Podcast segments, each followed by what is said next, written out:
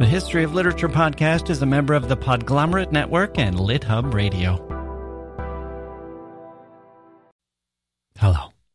He was a man who loved ciphers and a cipher of a man, an Anglo Irishman who claimed not to like Ireland, but became one of its greatest champions. His knowing humor on the page was accompanied by some curious behavior in his personal life. If all you did was read his biography, you might think, well, here's a figure who's so ridiculous, so full of contradictions, so full of strangeness, such a grand figure whose personality is filled with such aspects of tininess, someone should satirize him. And instead, he was one of the greatest and most famous satirists of all time. The author of Gulliver's Travels and A Modest Proposal, two works that readers today still encounter as children and adults three centuries after they were written. His name, of course, was Jonathan Swift, and his Swiftian style is one we still enjoy and admire. Who was Jonathan Swift? Why was he so strange? We'll have all that today on the history of literature.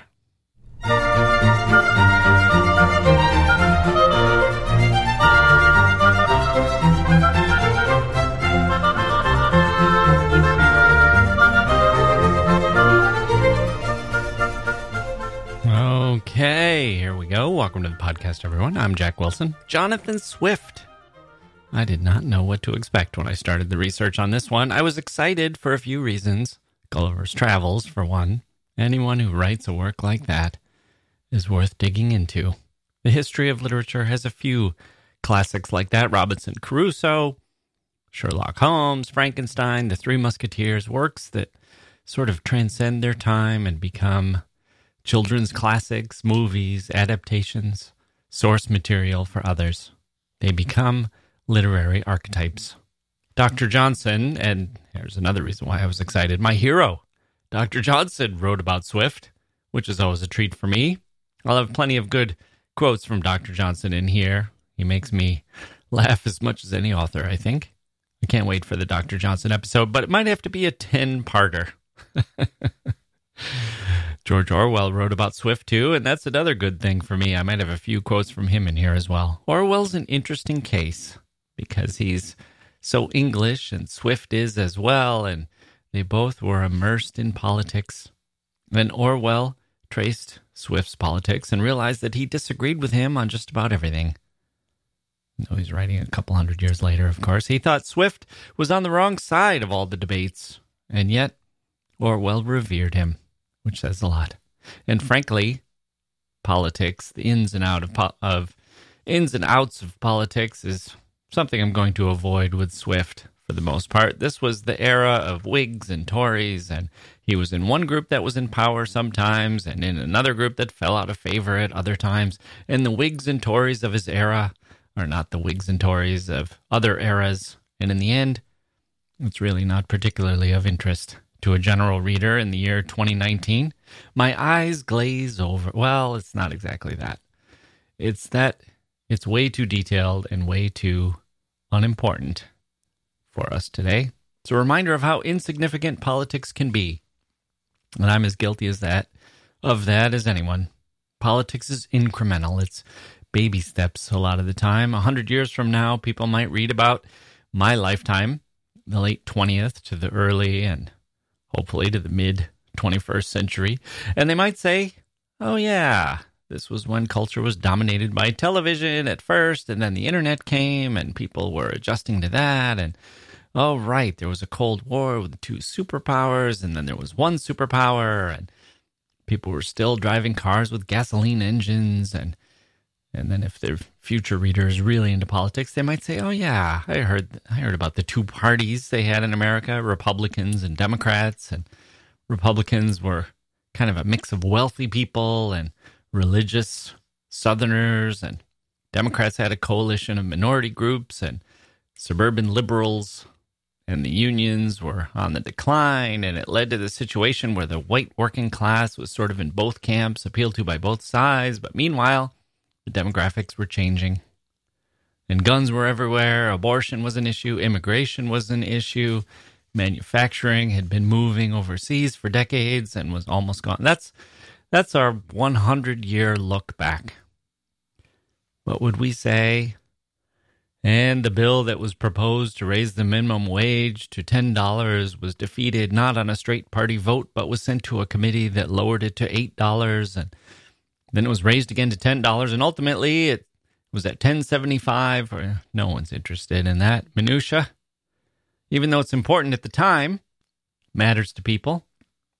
But that's because we're following all this stuff very closely and it has an impact on our lives. But if 100 years from now there's no minimum wage needed because everyone in the world is guaranteed a basic income or if there's no minimum wage needed because there are no jobs or whatever maybe the minimum wage is $1000 an hour and you really don't care about all the back and forth of how the legislative sausage was made, right? Unless. Unless someone managed to cut through all that, someone like a Jonathan Swift. Unless someone like that came along and changed the debate with his pen, with his humor, with his wit, with his exposure, not just of the particular ins and outs of a particular debate, but of the men and women who were engaged in that debate. A man like Swift who could expose the foibles of humanity in a way that's still recognizable hundreds of years after he wrote. Now we're talking about something else. Now we're talking about not just politics, but humanity. The universal impulses that help human creatures understand other human creatures. Now the stakes have been raised. We're not just talking about the life of some bill as it winds its way through the legislative process. Now we're talking about recognizable figures, hypocrites, windbags, zealots, oddballs, heroes, villains, saviors. Now we're talking about literature. And we might want to learn more at that point. We might want to dig into the history of the minimum wage laws because our Swift, or maybe it's Mark Twain, or maybe we're studying Jon Stewart now, some 22nd century person is watching those videos or videos of John Oliver or Samantha Bee, whoever the figure and whatever the medium. We now have a reason to care about that damn minimum wage bill and whether it's $10 or $12 and whether it's a vote on the floor or saved by some hero in the committee. Historically, we don't read the satirist to learn about an issue. We read about an issue to better understand the satirist. And we read the satirist to better understand life. When the satire is good, that is, when it has the power to last. Most of it doesn't. Most of it comes and goes, and most of it is pretty crude. Look at the president. Doesn't he have a big nose? Look at the prime minister. He tucks his shirt into his underwear. This one's boring. That one's a lech. That one has a lisp. Tweaking power, well, I'm not opposed to that. I'm in favor of it. Punching up is fine with me. Whether it's punching up at a powerful leader or a political party or an institution like academia or the church or corporations or whatever. Thank God we have the freedom to do it. It's a little lazy if it just calls the president out for having a big nose, but thank God we are allowed to do it. It's a sign of a free society and it helps keep people sane. But when the satire is good, it's different. It reflects something new about ourselves. It exposes hypocrisy that has become so normalized we don't even notice it. It doesn't just change our minds about the passage of a particular bill, it changes the way we think about our relationship to the state or our relationship to one another. It transforms the stories we tell ourselves, the myths, the legends, the accepted conventional wisdom. It turns those inside out and shows us the truth about them. That's the goal of a Swift. Let's see who he was and what he did. But first, let's take a quick break and come back with some emails and comments. My listeners can be a little satirical too. Isn't that great? And guess what their object of satire is? Me yours truly, and my little podcast. Are they punching up at Jacke Wilson and the history of literature? I guess they are, but why does it feel like they're punching down? Maybe it always feels that way to the politician or the celebrity or even the lowly podcaster. Maybe satire always stings a little to the recipient. We'll see that with Swift as well. People who were frustrated by him. So maybe I need to accept it in the spirit of good fun. Okay, fine. Picture me with tears rolling down my face, saying, They're laughing with me. Not at me, with me. with me.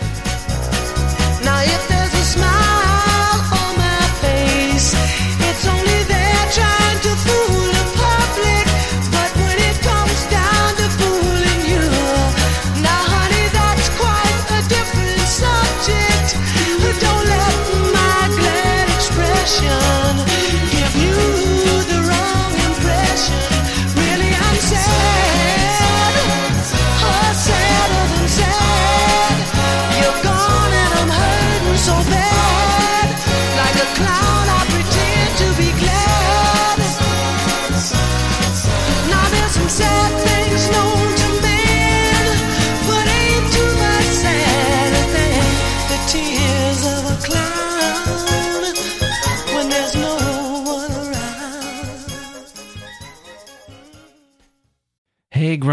the Cat in the Hat Cast is a new podcast from Wondery, perfect for the whole family.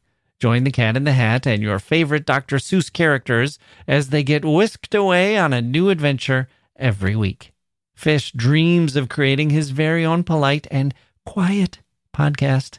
That is, until he gets a surprise visit to his Fishbowl podcast studio from the Cat in the Hat himself. And it becomes very clear that the cat has other plans for the podcast, and those plans are the opposite of quiet. The cat may be disruptive, but it turns out he's also a great help to get fish out of all kinds of predicaments.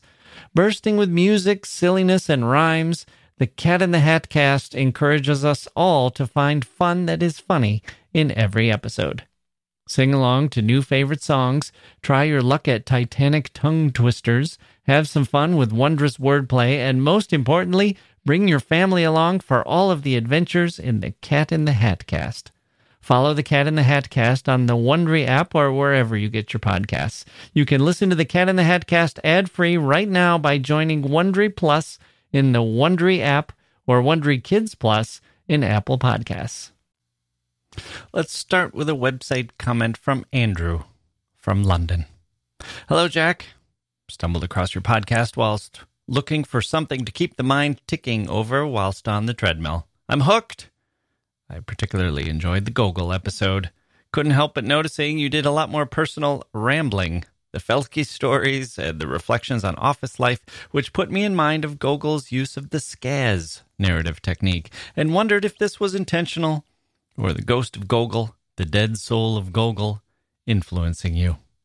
Anyway, I am very much enjoying the podcast and knowing this stuff is out there. Keep up the good work. Andrew. Well, Andrew, I'm so glad you enjoyed the Gogol episode. And as for whether my use of the Skaz narrative was intentional, hmm, it reminds me of a story. Just kidding. Thank you, Andrew. It is a privilege to receive such good feedback from such a wonderful set of listeners. I am truly blessed. Speaking of blessed, here's a comment from Fernanda. Hi, I discovered your podcast recently and I came here to thank you personally because it is just wonderful. I still have much to hear, but I want to say that the episodes about Proust, John Milton, and Dostoevsky brought tears to my eyes and joy to my heart. I'm sorry about the grammar. Portuguese is my first language. Portuguese. Wow. What a wonderful note. Fernanda, your grammar in English is impeccable. But who cares about grammar? When I'm reading a comment through tear filled eyes of my own, I tend not to notice grammar one way or the other. Should we do one more? Here's an opus of an email by Levi. Subject Yet another piece of insufferable fan mail. To Jacke Wilson, the George Clooney look-alike, the Reince Priebus sound-alike, the guy in the ditch with a towel over his head, the puller of fire alarms, and the noble whelp of literary geniuses, begging alms for noble causes, or as the MP would say, Hi, Jack. the MP, I think, is Mike Palindrome. Can I just stop here and say that this is quite an experience for me to read this particular email? It's like watching home movies or a clip show. I sort of remember all those things, those highlights, or should I say low lights. I remember being in the ditch with the towel over my head. that was quite a show. We have come a long way, people. Back to the email. I listen to your podcast more than all others combined. That is, I listen to your podcast more than I listen to all other podcasts. Not that I listen more than all other fans. That would really be presumptuous. I was more, well, maybe not as much as you think. I, Two million downloads were on the way. I was more than surprised to hear you say once that you didn't think you had a good reading voice because you have. And I am sincerely saying this my favorite voice of all time. Its richness and inflections, its tone, and its perfect emphases are sublime to me. I apologize for the effusiveness, but I am only human, and I must say what I know to be true.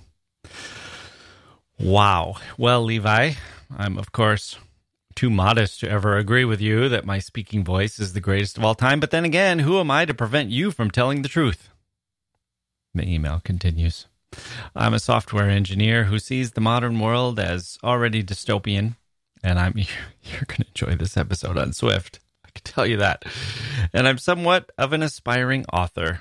I have loved literature and I loved writing stories from a young age and have been appalled to learn as a young adult how many amazing classics that I was not furnished with growing up. Hmm. How about Gulliver's Travels? we could start there. Levi says, I've been making up for lost time, and your podcast has, besides being great entertainment, continually helped me hone in on what to read next. The episode on the top animals in literature contains the infamous claim by MP that Moby Dick isn't a real animal. He's too human. Let me stop there. That is an infamous claim for sure. How did that one go? I, I can't remember how exactly that one came up. I chose Moby Dick, and Mike disagreed on the grounds that Moby Dick was too human to be an animal. Is that what happened? Did I fight back on that one? That's such a ridiculous idea. Speaking of satire, how about a president of the Literature Supporters Club joining a podcast and tearing it down with his continuously outrageous comments? The History of Literature podcast almost did not survive his attack on Don Quixote. My God, someone should satirize that. I saw Mike a few weeks ago here in DC. I forgot to tell you about this before. He was here on some business, and we had dinner at this wonderful rooftop restaurant. He told me this story it was a perfect Mike story. And he was working with this man who uh, he and the man had a few drinks one night, and the man confided in Mike.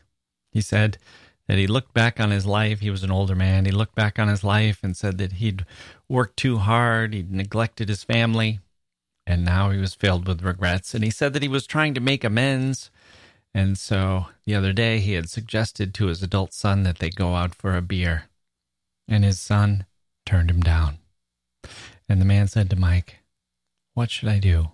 Look at what's become of me. My own son doesn't even want to go out for a beer with me. And Mike looked back at the man and made a suggestion. Can you guess? You know, Mike. Can you guess what his suggestion was? He had some practical advice. He said, maybe you should keep some beers in the fridge. Classic Mike. Kind of makes sense, actually. It's kind of practical. Probably wouldn't be a bad idea. Offer your son a beer at home. See if that gets things rolling. It's not bad, but can you imagine what this guy probably thought?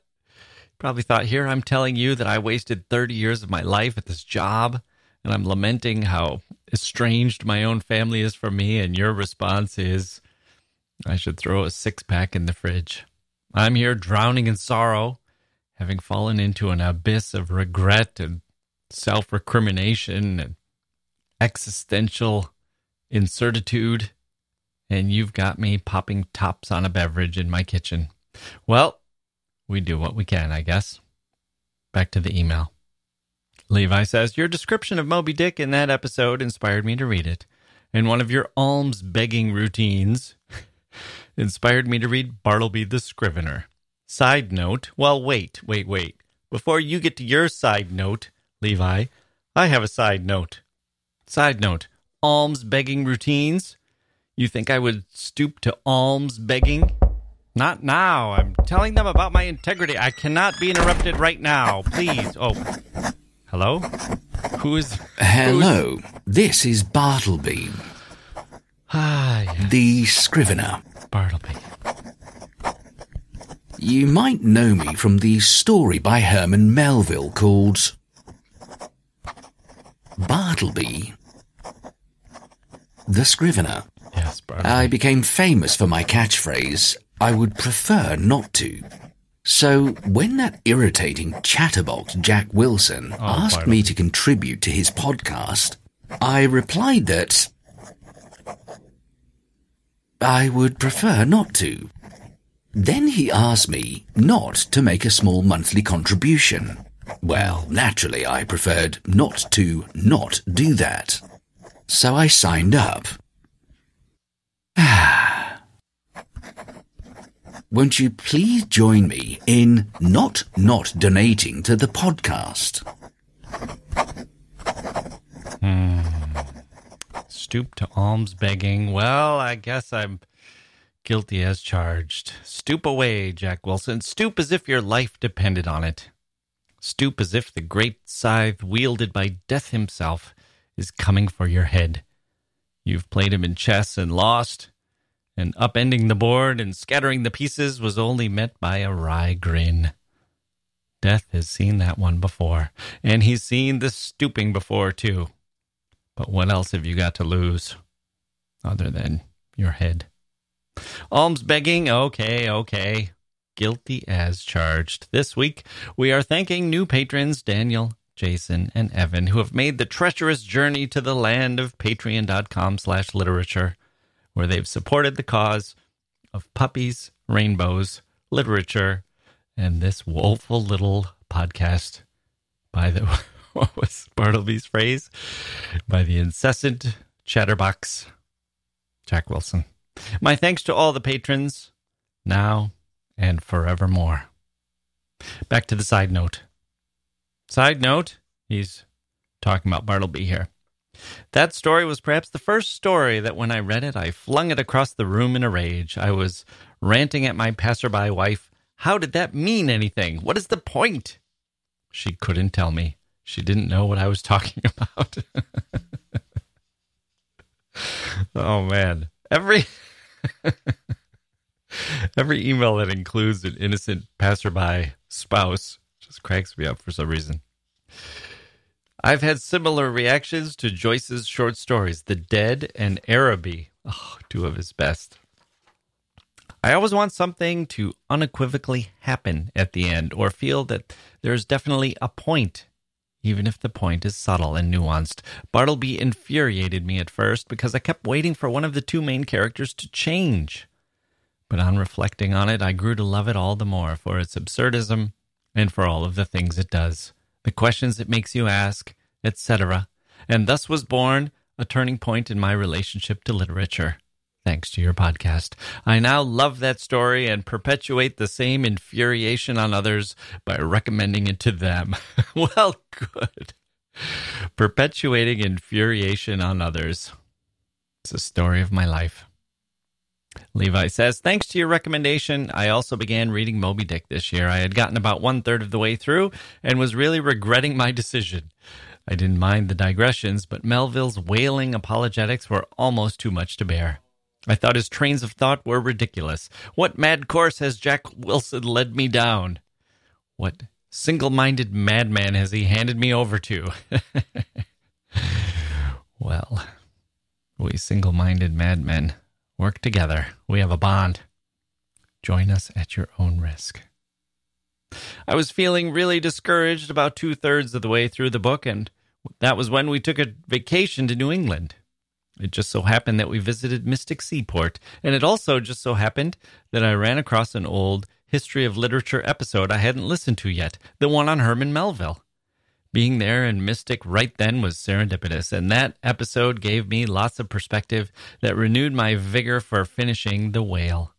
Most notably, I finally realized that Melville's whaling apologetics were meant to be humorous. That changed everything. Another visitor to Mystic Seaport. It's two in two weeks, I think. We should see if the the Mystic Board of Tourism is interested in sponsoring the History of Literature podcast. Thank you, says Levi. Thank you for helping me with that novel. And thank you for helping me grow as a reader and as a writer. And thank you for so, so much else. The history of literature is truly invaluable to me. I look forward to a thousand more episodes, if the gods will it. Sincerely, Levi. A thousand more episodes. Good Lord. We'll be talking about the backs of cereal boxes at that point, and Mike will find a way to make that ridiculous topic even more ridiculous, I suppose. Levi, Fernanda, and Andrew, thank you very much for the emails. Let's take one more break and come back with the great Jonathan Swift.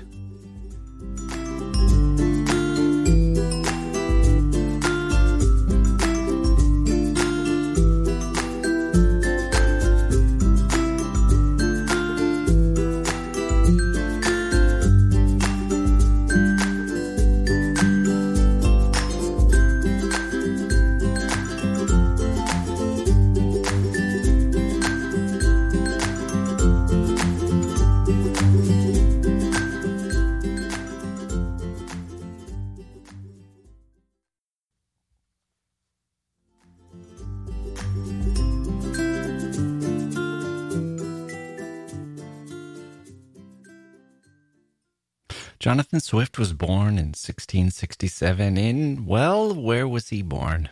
Usually we just say where, a city or a country. With Swift, it's complicated. He himself said he was born in England, in Leicester, the son of a clergyman. In another account, said to be written by him, he claimed he was born in Dublin and that his father was an attorney. The truth is somewhere in between, and this is important for a couple of reasons. Actually, he was born in Dublin. He never knew his father. His father died seven months before he was born of syphilis, which he claimed he got from dirty sheets. And who knows, maybe he did. In any case, young Swift was alone with his mother in Dublin, except his mother sent him away to live with family in England. This was his life for three years, and then he was sent back to Ireland for schooling. And then, after schooling, he went to England again. So the Irish called him an Irishman, and he was but sometimes he called himself an Englishman. And he kind of was that too. Why is this important? I think it highlights a couple of things about Swift. One is that he was basically obscure. He was happy not to be pinned down. He wrote letters in code. He seems to have had a sort of private language with his amorous interests. And maybe he wasn't certain himself of his origins. He grew up with English relatives, but knew his mother was in Ireland then he returned to Ireland and started going to school with the Irish. And when he was a bit older, his mother moved to England. Then he eventually followed her there. He was an outsider wherever he was, in a sense, or you could say he was a chameleon capable of adapting to whatever background was around him. So that's the first reason. He preferred obscurity to clarity, and during his lifetime, his actual nationality or origins were cloudy. There's a second reason I want to save until closer to the end. Swift didn't do well in school, at least until the age of about 15, when he seems to have undertaken a mission to improve himself. He was disgraced at school when he received his degree by, quote, special favor, end quote, which was a term used for students who didn't really earn a degree based on merit. He embarked upon a plan to study eight hours a day, which he kept up for seven years, and he turned himself into a much stronger scholar. It's never too late, folks. Never too late. After school, he went to visit his mother, who put him in touch with a relative named Sir William Temple, who took a liking to the young man, who, as it turned out, was the nephew of Temple's father's friend. He brought Swift into his house, supporting him, and while there, Swift met the King of England, who used to visit Sir William Temple when he was disabled by the gout, so he could go and sit in the garden. Swift took care of the king there and impressed him by, well, what do you think would impress a king? In the 17th century, reading lines of Shakespeare, teaching him Latin or Greek? No. Swift impressed the king by showing him how to cut asparagus in the Dutch way. History is amazing sometimes. Swift was later sent to persuade this king to adopt a proposal and failed. Apparently, the impression created by the Dutch way of cutting asparagus had its limits. Even during these youthful years, Swift had some health problems. We now call it Meniere's disease, but back then its origins were obscure. It brought about vertigo, or what was called giddiness, and bouts of deafness. Swift thought it was due to eating too much fruit. His doctors sent him to Ireland so he could breathe his native air, but that didn't work. Swift believed exercise was necessary for good health, so to ward off his ailment, he ran a half a mile up and down a hill every two hours. Throughout this time, he was working for this somewhat distant relation, Temple, and if he had a profession, you could say it was as a private secretary. Eventually, through some connections, he became a cleric, which is why he's often called Dean Swift, as he was given the deanery of St. Patrick's Cathedral in Dublin. By all accounts, he performed his duties in the church with competence. His main obstacle to advancement seemed to be that he was writing pamphlets, essays, and so on, and his rhetoric was sometimes an irritant to people in power, which happened unintentionally sometimes, intentionally others. Swift was kind of an underachiever in that sense, his own worst enemy, you might say. And then you step back and think, hang on, it's because of this satire and this willingness to challenge power that we care about him at all today. So he was an underachiever in life, maybe, but not in posterity. Swift's family tree was full of connections to literature. His uncle married the daughter of William Davenant, who was the godson of William Shakespeare. He was also, Swift was also a somewhat distant cousin of the poet John Dryden.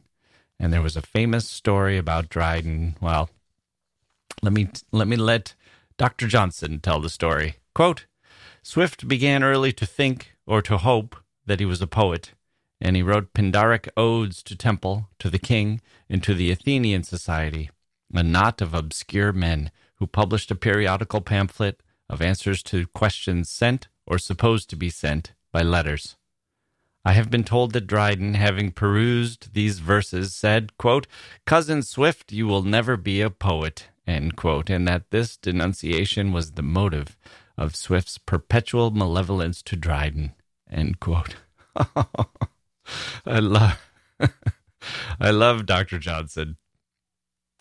Swift Swift began early to think or to hope that he was a poet. That is such a good phrase.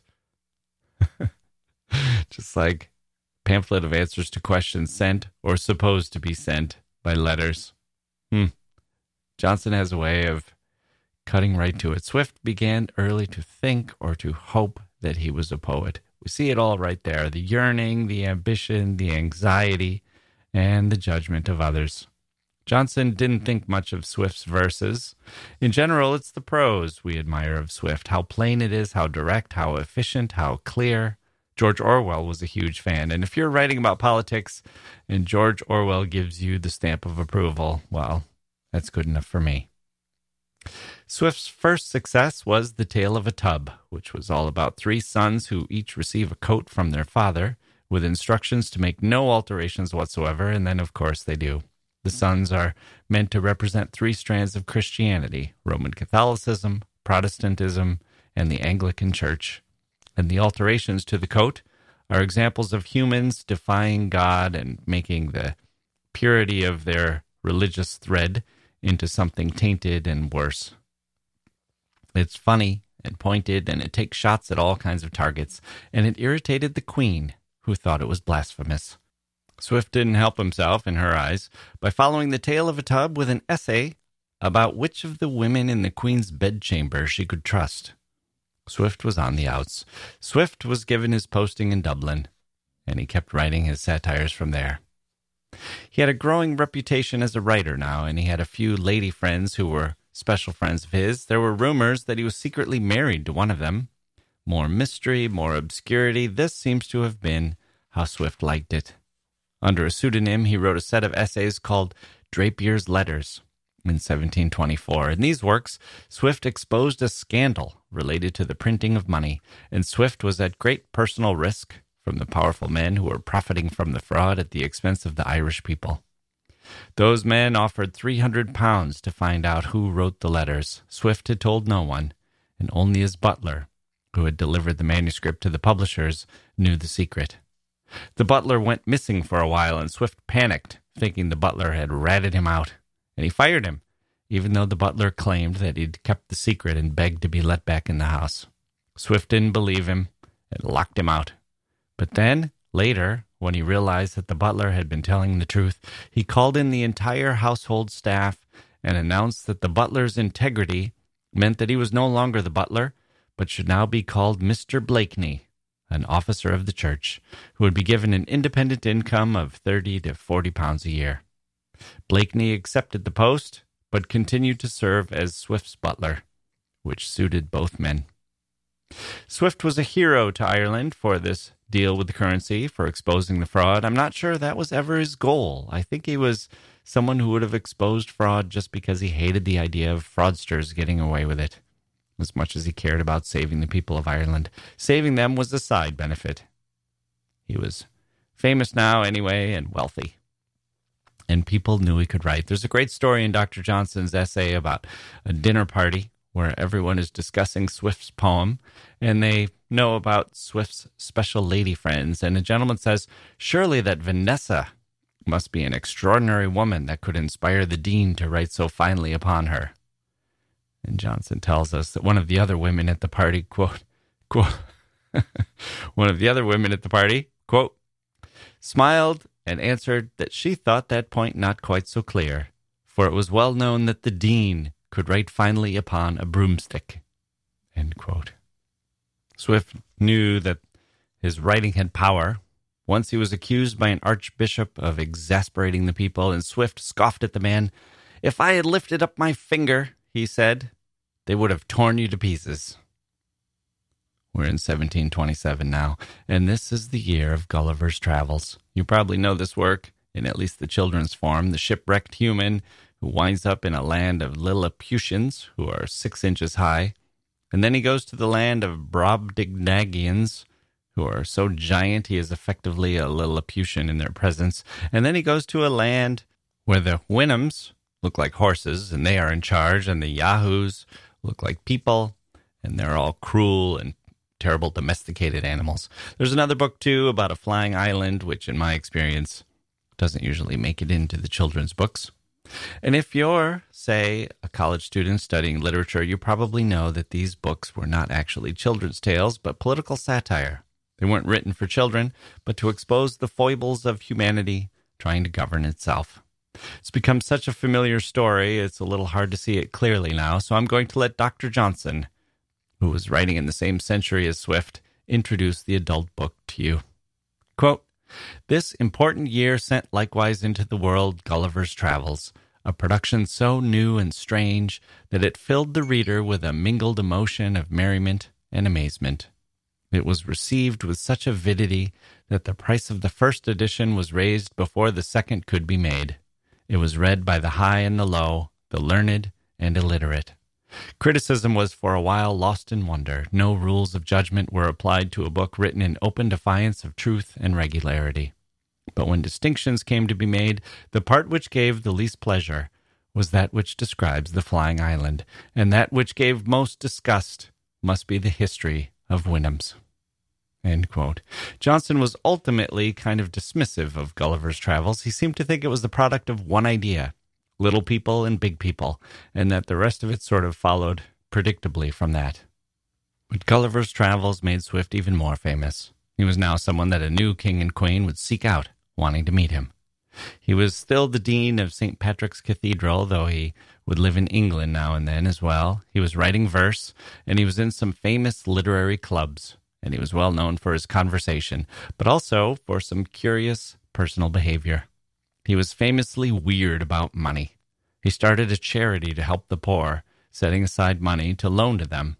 Because he had a generous spirit and because the mission was to help the poor, he announced that he would not charge any interest. But he required that the day of repayment must be kept absolutely. The poor, being hard pressed to repay the money on time, which should have been foreseeable to Swift, somehow Swift missed this. Swift was oddly outraged when they failed to make their payments, and he ordered that the debtors should be sued. The effect was that this generous scheme turned people against him and made him the object of hatred by some. He was viewed as worse than a standard moneylender, even though he was charging no interest. He had to shut down the program. He was always strange with money. He was so frugal when he was young that he became kind of obsessed with it. worried about small amounts even when he was rich. He was also scrupulous about personal hygiene. He hated excrement. He had a kind of fear or phobia about it, and he washed his face several times a day with what Dr. Johnson called Oriental scrupulosity. He was known for his muddy complexion and his sour expression, and he hardly ever laughed. We'll talk about this tendency, this sober, deadpan tendency, when we get to his other most famous work, A Modest Proposal. Dr. Johnson has another great story about Swift's oddity with money, this time from the poet Alexander Pope, who used to go to Swift's house for dinner. Quote, Dr. Swift has an odd, blunt way that is mistaken by strangers for ill nature. Tis so odd that there's no describing it but by facts. I'll tell you one that first comes into my head.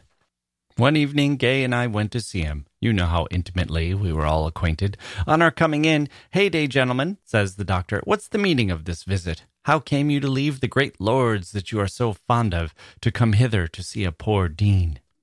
Because we would rather see you than any of them. Ay, anyone that did not know so well as I do might believe you. But since you are come, I must get some supper for you, I suppose. No, doctor, we have supped already. Supped already? That's impossible. Why, 'tis not eight o'clock yet. That's very strange, but if you had not supped, I must have got something for you. Let me see. What should I have had? A couple of lobsters. Ay, that would have done very well. Two shillings. Tarts, a shilling. But you will drink a glass of wine with me, though you sup so much before your usual time, only to spare my pocket? No, we had rather talk with you than drink with you. But if you had supped with me, as in all reason you ought to have done, you must then have drunk with me. A bottle of wine, two shillings. Two and two is four, and one is five, just two and sixpence apiece.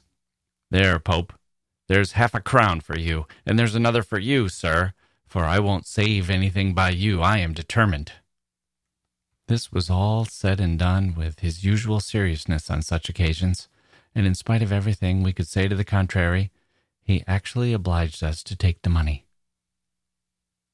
Pope called this an example of Swift's humor, but he may have meant humor in the sense of disposition rather than comedy. Swift was sometimes magnanimous with his servants, but sometimes could be ruthless about minor discrepancies, and he criticized the servants of others, too. Once at a dinner party, he pointed at a servant and said, That man has committed fifteen faults since we sat down. The others at the party were struck by his powers of observation. None of them had noticed anything at all, and his peevishness. The others had been enjoying the conversation, so they never noticed nor cared about the minor faults of the footman. Swift had a brain that couldn't let it go. What do we make of a man who makes it a point to carry coins of different value in his pocket, as Swift did, so that he could give money to beggars, but only in a small enough denomination? On the one hand, it sounds pretty chintzy. You don't want to risk giving too much. On the other hand, how many times have you not given money to someone because you only had a large bill? I'm sorry, I don't have anything smaller than this. You hadn't thought about it enough because it was an option for you to just keep walking. Swift seems at once more generous and at once more petty than you are, it seems. Eventually, the last years of Swift's life were rather sad. Going to turn the podcast over now to Dr. Johnson, both for the harrowing description of Swift's end of life and Johnson's summary of his writings, his importance as an author, and especially his prose. Quote, he grew more violent, and his mental powers declined, till, in 1741, it was found necessary that legal guardians should be appointed of his person and fortune. He now lost distinction. His madness was compounded of rage and fatuity. The last face that he knew was that of Mrs. Whiteway, and her he ceased to know in a little time. His meat was brought to him cut into mouthfuls, but he would never touch it while the servant stayed, and at last, after it had stood perhaps an hour, would eat it walking, for he continued his old habit and was on his feet ten hours a day. In the next year, 1742, he had an inflammation in his left eye, which swelled it to the size of an egg, with boils in other parts. He was kept long walking with the pain, and was not easily restrained by five attendants from tearing out his eye. The tumor at last subsided, and a short interval, interval of reason ensuing, in which he knew his physician and his family gave hopes of his recovery. But in a few days he sank into a lethargic stupidity, motionless, heedless, and speechless. But it is said that after a year of total silence, when his housekeeper on the 30th of November told him that the usual bonfires and illuminations were preparing to celebrate his birthday, he answered, It is all folly. They had better let it alone. It is remembered that he afterwards spoke now and then, or gave some intimation of a meaning, but at last sank into a perfect silence, which continued till about the end of October, 1744, when, in his seventy eighth year, he expired without a struggle. When Swift is considered as an author, it is just to estimate his powers by their effects. In the reign of Queen Anne, he turned to the stream of popularity against the Whigs, and must be confessed to have dictated for a time the political opinions of the English nation. In the succeeding reign, he delivered Ireland from plunder and oppression, and showed that wit, confederated with truth, had such force as authority was unable to resist. He said truly of himself that Ireland, quote, was his debtor. It was from the time when he first began to patronize the Irish that they may date their riches and prosperity. He taught them first to know their own interest, their weight, and their strength, and gave them spirit to assert that equality with their fellow subjects to which they have ever since been making vigorous advances, and to claim those rights which they have at last established. Nor can they be charged with ingratitude to their benefactor, for they reverenced him as a guardian and obeyed him as a dictator. In his works, he has given very different specimens both of sentiments and expression. His Tale of a Tub has little resemblance to his other pieces. It exhibits a vehemence and rapidity of mind, a copiousness of images, and vivacity of diction, such as he afterwards never possessed or never exerted. It is of a mode so distinct and peculiar that it must be considered by itself. What is true of that is not true of anything else which he has written. In his other works is found an equable tenor of easy language, which rather trickles than flows. His delight was in simplicity. That he has in his works no metaphor, as has been said, is not true, but his few metaphors seem to be received rather by necessity than choice. He studied purity, and though perhaps all his strictures are not exact, yet it is not often that solecisms can be found and whoever depends on his authority may generally conclude himself safe. His sentences are never too much dilated or contracted, and it will not be easy to find any embarrassment in the complication of his clauses, any inconsequence in his connections, or abruptness in his transitions. His style was well suited to his thoughts, which are never subtilized by nice disquisitions, decorated by sparkling conceits, elevated by ambitious sentences, or variegated by far sought learning.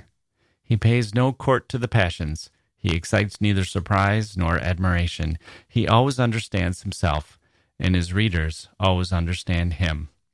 The peruser of Swift wants little previous knowledge. It will be sufficient that he is acquainted with common words and common things. He is neither required to mount elevations nor to explore profundities. His passage is always on a level, along solid ground, without asperities, without obstruction. This easy and safe conveyance of meaning it was Swift's desire to attain, and for having attained, he deserves praise. For purposes merely didactic, when something is to be told that was not known before, it is the best mode. But against that inattention by which known truths are suffered to lie neglected, it makes no provision. It instructs, but does not persuade. Johnson continues In the poetical works of Dr. Swift, there is not much upon which the critic can exercise his powers. They are often humorous, almost always light, and have the qualities which recommend such compositions easiness and gaiety. They are, for the most part, what their author intended. The diction is correct, the numbers are smooth, and the rhymes exact. There seldom occurs a hard labored expression or a redundant epithet. All his verses exemplify his own definition of a good style. They consist of, quote, proper words in proper places, end quote. To divide this collection into classes and show how some pieces are gross and some are trifling would be to tell the reader what he knows already. and to find faults of which the author could not be ignorant, who certainly wrote not often to his judgment, but his humor. It was said in a preface to one of the Irish editions that Swift had, had never been known to take a single thought from any writer, ancient or modern. This is not literally true, but perhaps no writer can easily be found that has borrowed so little, or that, in all his excellences and all his defects, has so well maintained his claim to be considered as original. Swift's style has become known as Swiftian, less for Gulliver's Travels as for his other satirical works, most famously, A Modest Proposal. Spoiler alert this essay tricks the reader into thinking it's about a, the plight of starving beggars in Ireland, then goes on to say that the proposed solution is to eat human children. It's a marvelous essay assigned to millions of students for the last several centuries, and it's a great example of sustained irony, and it's been admired by many and adopted to other purposes. The idea, once again, is fairly simple deliver an extreme to make people rethink what they think they know. Swift, in this essay, takes on the conditions of the poor, but also the attitude of those people who think they have solutions. That's what Swift was so good at hating the people in charge, the people who think they know better. And it's also where he bumps up against his limits. I mentioned earlier that we don't always care about this bill or that bill from 300 years ago, but a modest proposal is still worth reading, even stripped from its context of the different schemes to address poverty that were running rampant at the moment. It has achieved universality. I'll give you seven great sayings by Jonathan Swift, and once again, you can hear the ring of universality in some or most of these. They were not just this bill is bad and the proponents of it are morons. At his best, he tells us a truth about people we can recognize even today. Number one, it is useless to attempt to reason a man out of a thing he was never reasoned into. Words of wisdom, still relevant. Number two, I never wonder to see men wicked, but I often wonder to see them not ashamed. Number three, when a great genius appears in the world, you may know him by this sign that the dunces are all in confederacy against him. It's a quote John Kennedy Toole used for his book, Confederacy of Dunces. Number four, laws are like cobwebs, which may catch small flies, but let wasps and hornets break through. Number five, I have ever hated all nations, professions, and communities, and all my love is toward individuals. For instance, I hate the tribe of lawyers, but I love counselor such a one, and judge such a one. So with physicians, I will not speak of my own trade, soldiers, English, Scotch, French, and the rest, but principally, I hate and detest that animal called man, though I heartily love John, Peter, Thomas, and so forth. Number six, every dog must have his day. He's often credited with inventing this saying. Every dog must have his day, and I'll give him some credit for it, although I think it must have been a nod to some lines in Shakespeare's Hamlet. Quote, Let Hercules himself do what he may, the cat will mew and dog will have its day. End quote. I think Swift found something interesting in those words, borrowed them, highlighted them, singled them out, carved them into a phrase worth remembering. Every dog must have his day. We still say it today. His friend Alexander Pope, we should probably do an episode on him too, at least on their club, the Scriblerus Club. Pope imported the idea from Shakespeare too, putting into his famous translation of Homer's Odyssey, Dogs, ye have had your day. It's one of those great little phrases, like Warhol's 15 Minutes of Fame or Fitzgerald's There Are No Second Acts in American Lives that are vivid and repeatable, but ultimately don't really hold up under scrutiny. I know a few individuals who have had no fame at all.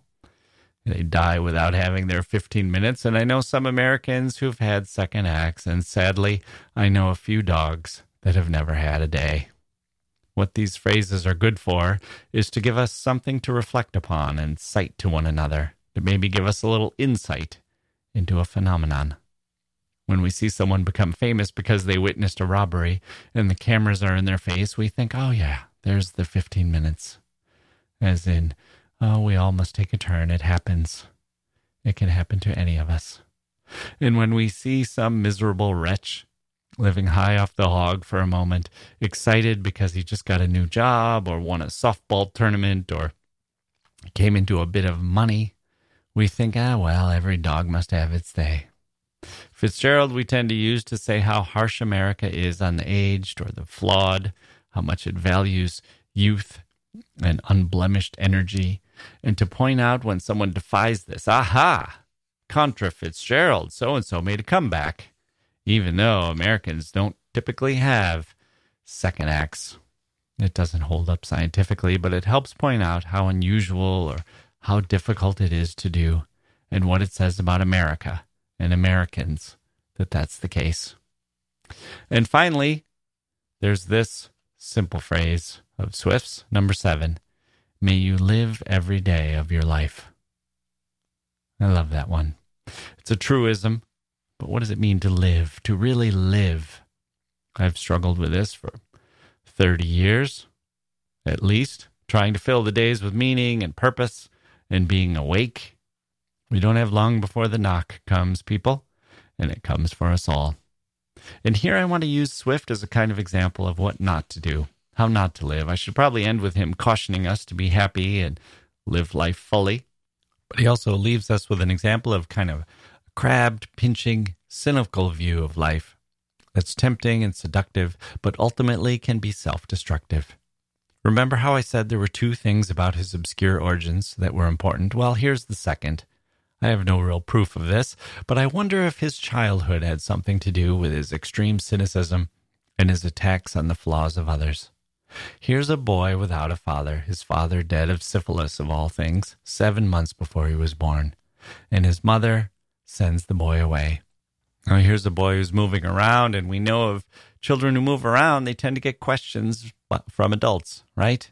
And when the people say, Well, are you English or are you Irish? And he would say, I'm sort of both. I don't know.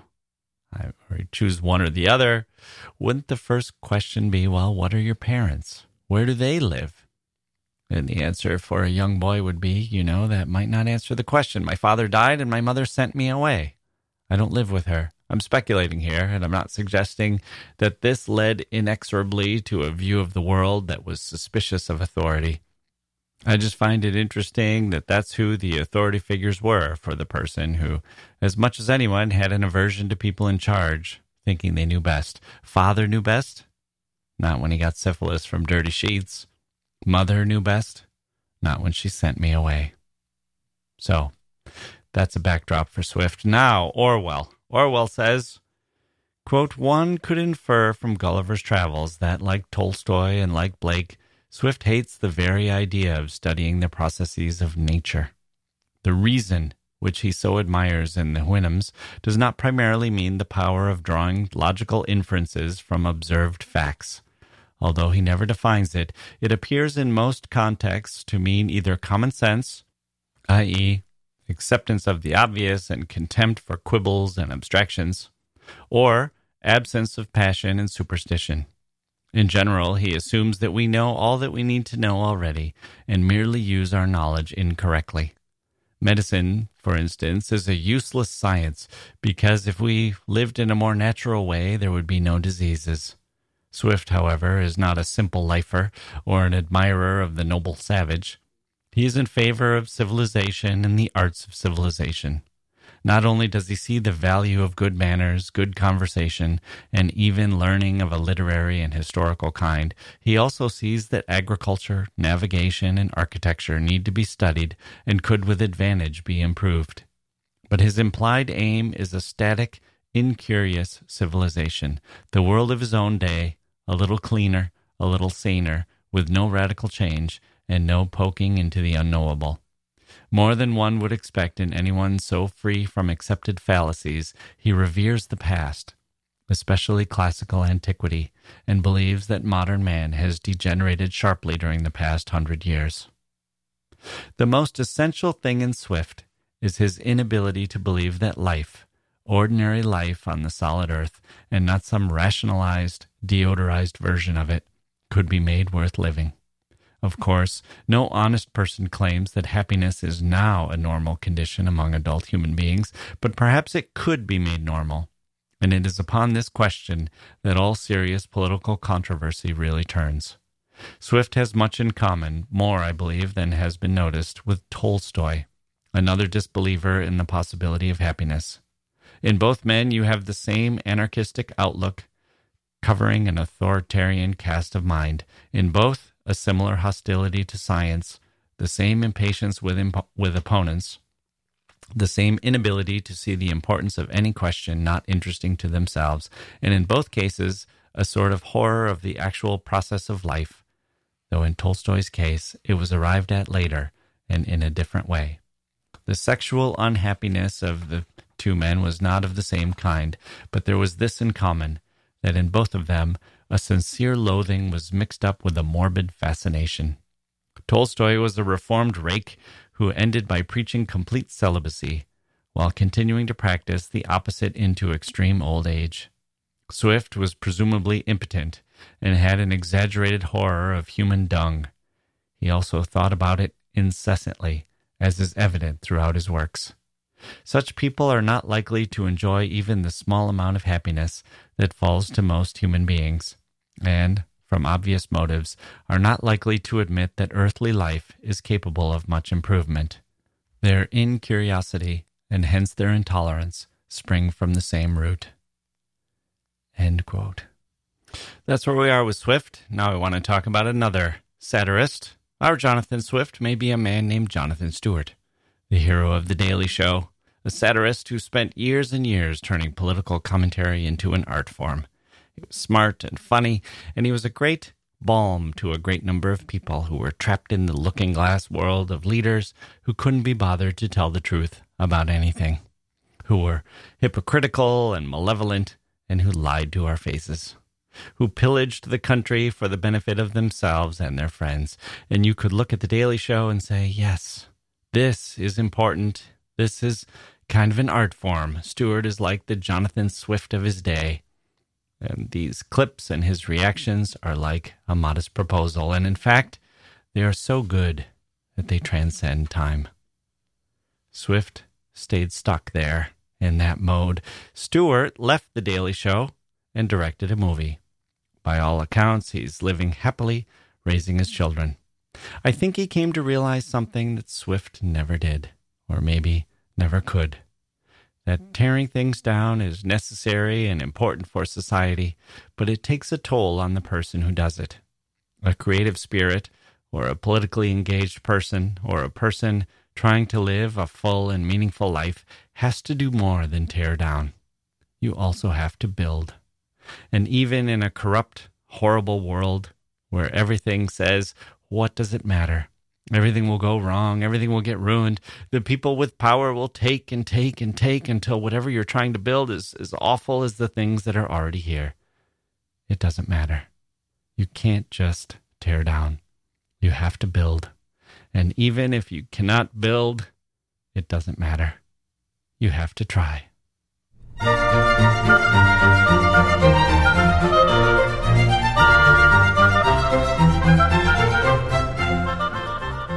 Okay, there we go. That's going to do it for this episode of the History of Literature. Jonathan Swift. My thanks to Dean Swift, of course, and to Dr. Johnson and George Orwell. Can I have that as my dinner party? My dinner party companions me, Swift, Dr. Johnson, George Orwell, Mike Palindrome, Jane Austen has to be there, and Virginia Woolf, damn it, and Sappho, and Homer.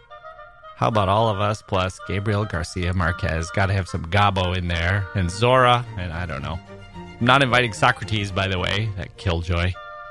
Maybe I should stop longing for this imaginary dinner party and just start a history of literature podcast instead. I have some good ideas for one. Speaking of which, we have episode 200 coming up next week. I'm looking forward to that, and I hope you are too. I'm Jacke Wilson. Thank you for listening, and we'll see you next time.